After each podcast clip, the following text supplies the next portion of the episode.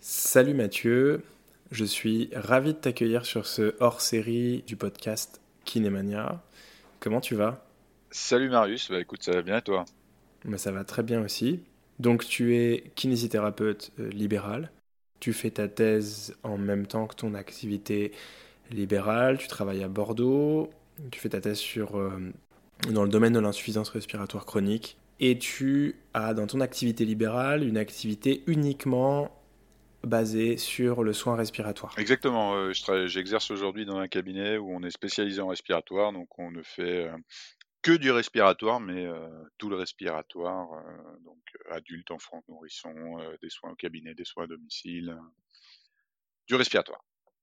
Aujourd'hui, on s'est dit qu'on allait faire un épisode ensemble pour discuter de l'après. Donc on va discuter des malades qui vont passer du temps en réanimation, qui vont avoir une une diminution de leur capacité fonctionnelle drastique et qui vont rentrer peut-être de façon assez prématurée pour certains à la maison.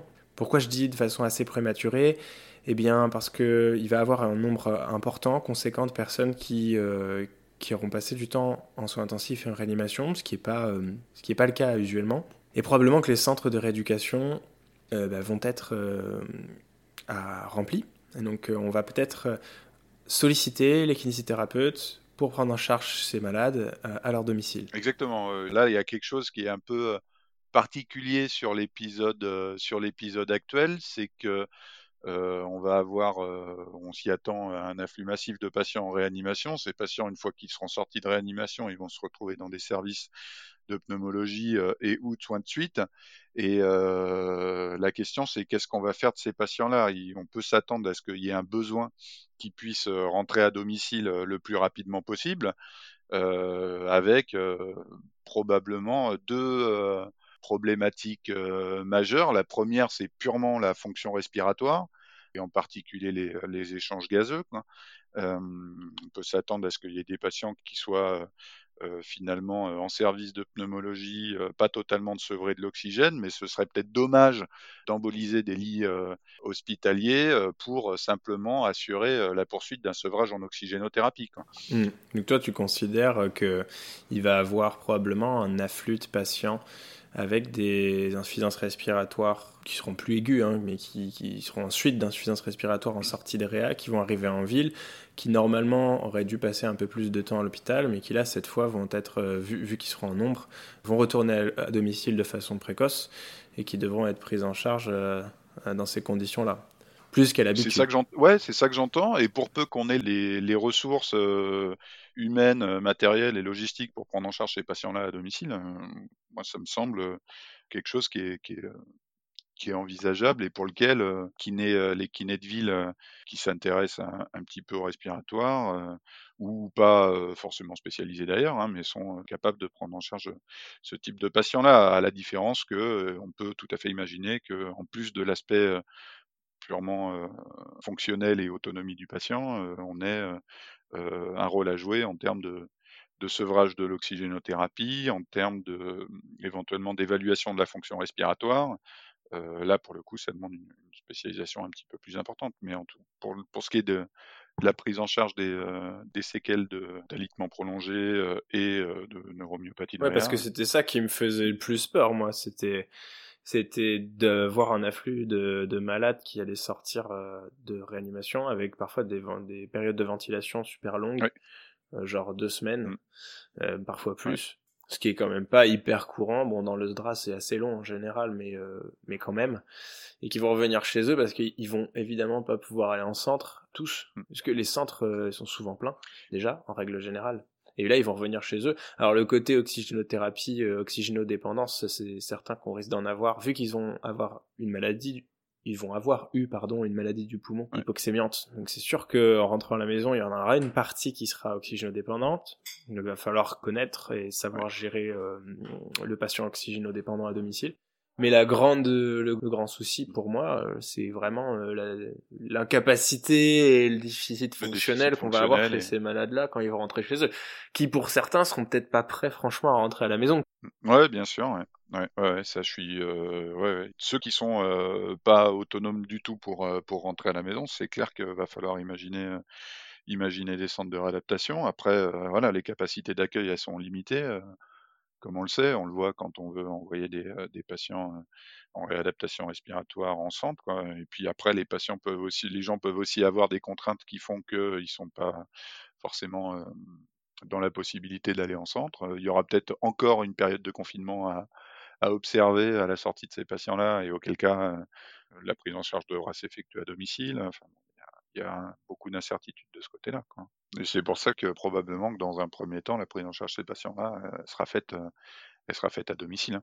Très, très certainement, très certainement. Mais bon, donc les kinés vont certainement avoir des cartes à jouer de ce côté-là. Hein. Il, y a, des compétences qui sont là et qui, dont, il faut se servir. Ouais, c'est certain. Ça fera plaisir à tous ceux qui ont dû fermer leur, leur cabinet aussi et qui, on le sait, hein, même si c'est une crise sanitaire, ça fait c'est toujours difficile de réduire son activité parfois à néant pour certains. Et euh, faut se dire que qu'à la suite de cette crise-là, il y a des gens qui auront besoin de nous et, euh, et qui auront un regain de travail. Alors bon, bah, il s'agirait pas de prendre des vacances au, au mois de mai, au mois de juin, mais il y aura du travail, il y aura de la réadaptation fonctionnelle à faire, ça c'est sûr.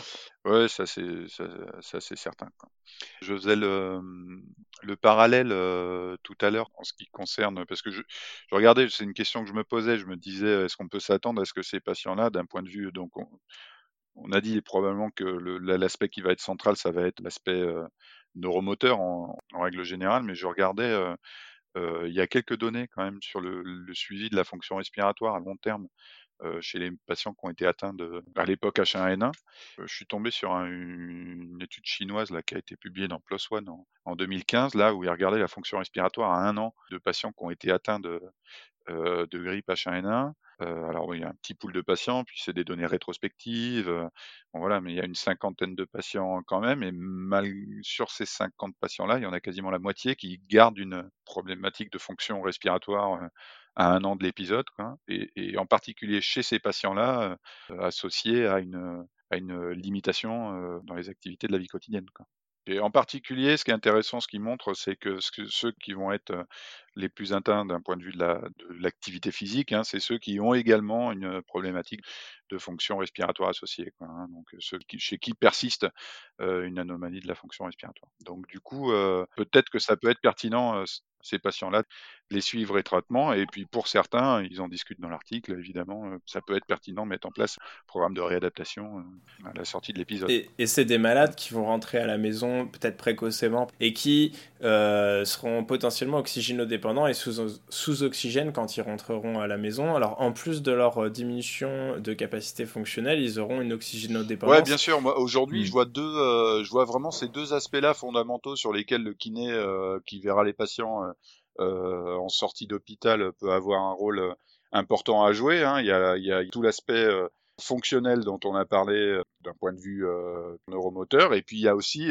euh, éventuellement la persistance d'un déficit d'hématose, d'une oxygénodépendance qui ne sera pas totalement sevrée, à distance plus ou moins courte de l'épisode aigu, et ce serait dommage, je pense, d'emboliser des lits de, de soins intensifs et ou de pneumologie euh, et de soins de suite euh, sous le seul prétexte que le patient est pas totalement euh, sevré de l'oxygénothérapie. Donc aujourd'hui, on peut, je pense, tout à fait imaginer que des patients qui sont encore légèrement oxygénodépendants puissent rentrer à domicile avec un sevrage qui soit poursuivi poursuivi en ambulatoire. Je pense qu'on est un certain nombre de professionnels de santé. Il n'y a pas que les kinésithérapeutes, hein. il y a également les infirmières, par exemple, qui peuvent être tout à fait habilités à mesurer la saturation du patient, euh, s'assurer que le patient a une fonction respiratoire correcte, pas de signes particuliers euh, d'alerte d'un point de vue respiratoire, et qui, euh, pour peu qu'on lui prescrive non pas un débit continu d'oxygène,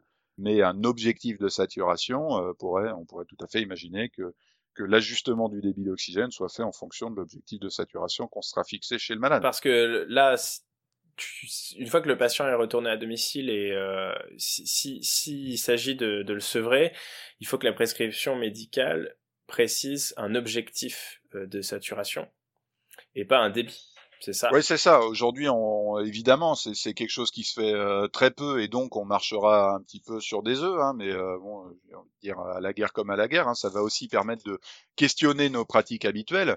Aujourd'hui, quand on a des patients qui euh, qui sortent à domicile avec une oxygénothérapie, dans la très large majorité des cas, voire dans la totalité des cas, on, a des patients qui sortent avec un débit constant qui est prescrit, 2 litres minutes par exemple au hasard, un débit continu qui va être prescrit comme ça, et puis on fait le point X semaines, X mois après, en consultation, en visite de contrôle euh, chez le, le, prescripteur initial ou alors chez le pneumologue de ville.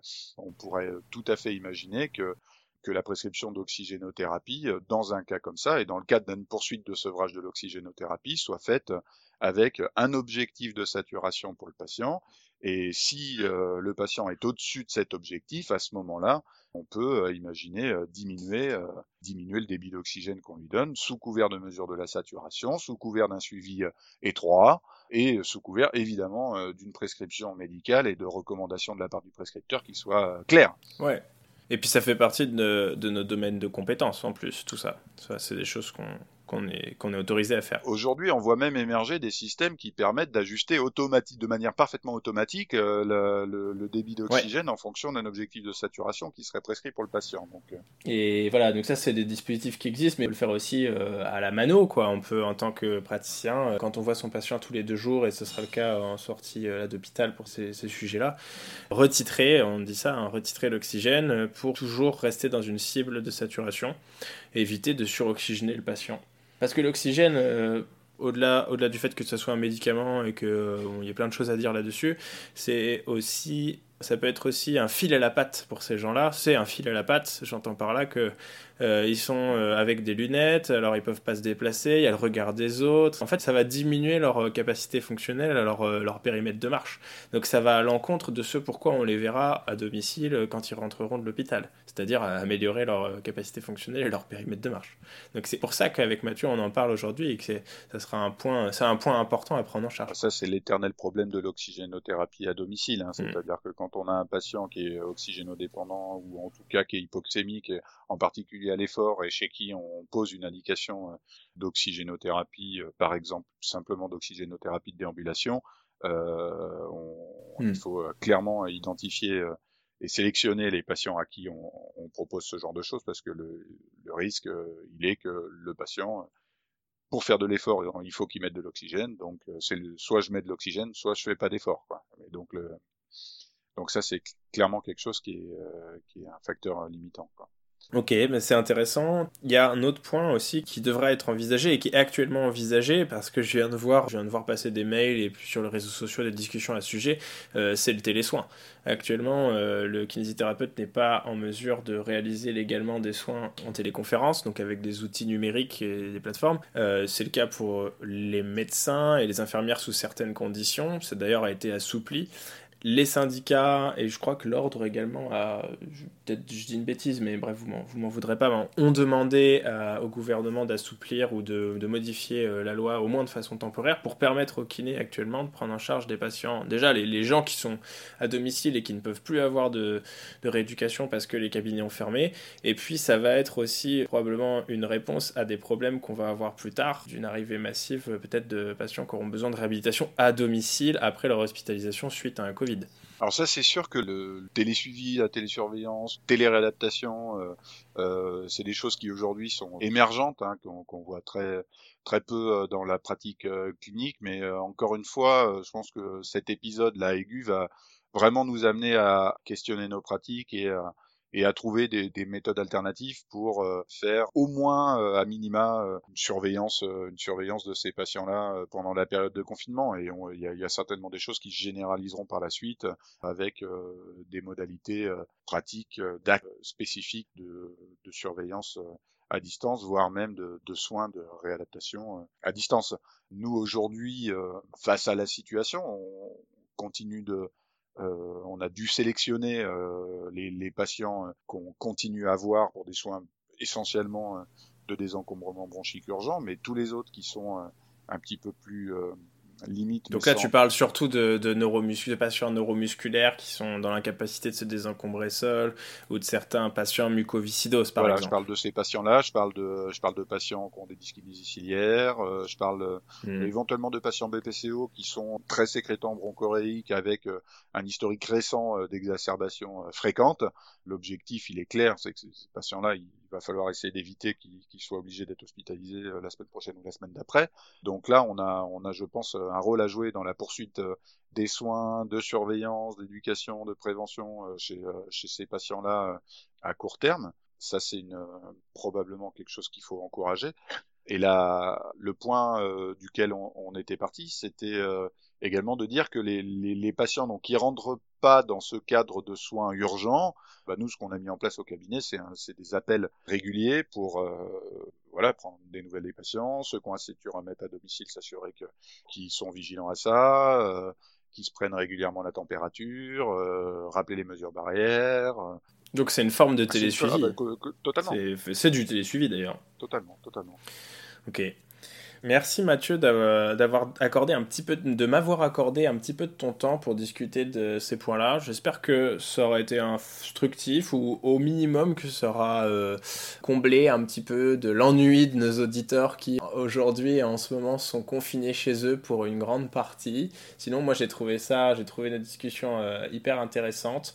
Merci d'avoir fait partie de ce hors-série. Bah écoute, euh, avec plaisir. Merci beaucoup de m'avoir donné le, l'occasion de discuter de ça avec toi également. Et peut-être que s'il y a un message aujourd'hui euh, qu'il faut passer dans une dans la situation actuelle, c'est qu'on a vraiment tout intérêt, tout intérêt à, à poursuivre euh, et à entretenir la collaboration ville-hôpital dans des euh, dans des situations comme celle-là, à se rapprocher des, mm. des services hospitaliers pour manifester notre présence et dire qu'ils peuvent compter sur nous pour les patients en pré comme en post-hospitalisation. C'est un travail d'équipe. Ouais, je suis d'accord. Le message est passé. Excellente soirée à toi et euh, à la prochaine. Merci à toi aussi, à bientôt.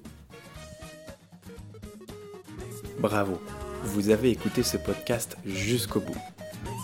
Merci de le partager à au moins deux de vos confrères et de mettre une note 5 étoiles avec un petit commentaire sur la plateforme que vous utilisez pour nous écouter. C'est ce qui nous fera ressortir dans les classements. Enfin, n'oubliez pas d'aller visiter le site health-impact.fr où vous trouverez des cours de qualité basés sur l'épreuve avec des intervenants cliniciens-chercheurs triés sur le volet rien que pour vous. D'ici là, rendez-vous au prochain épisode.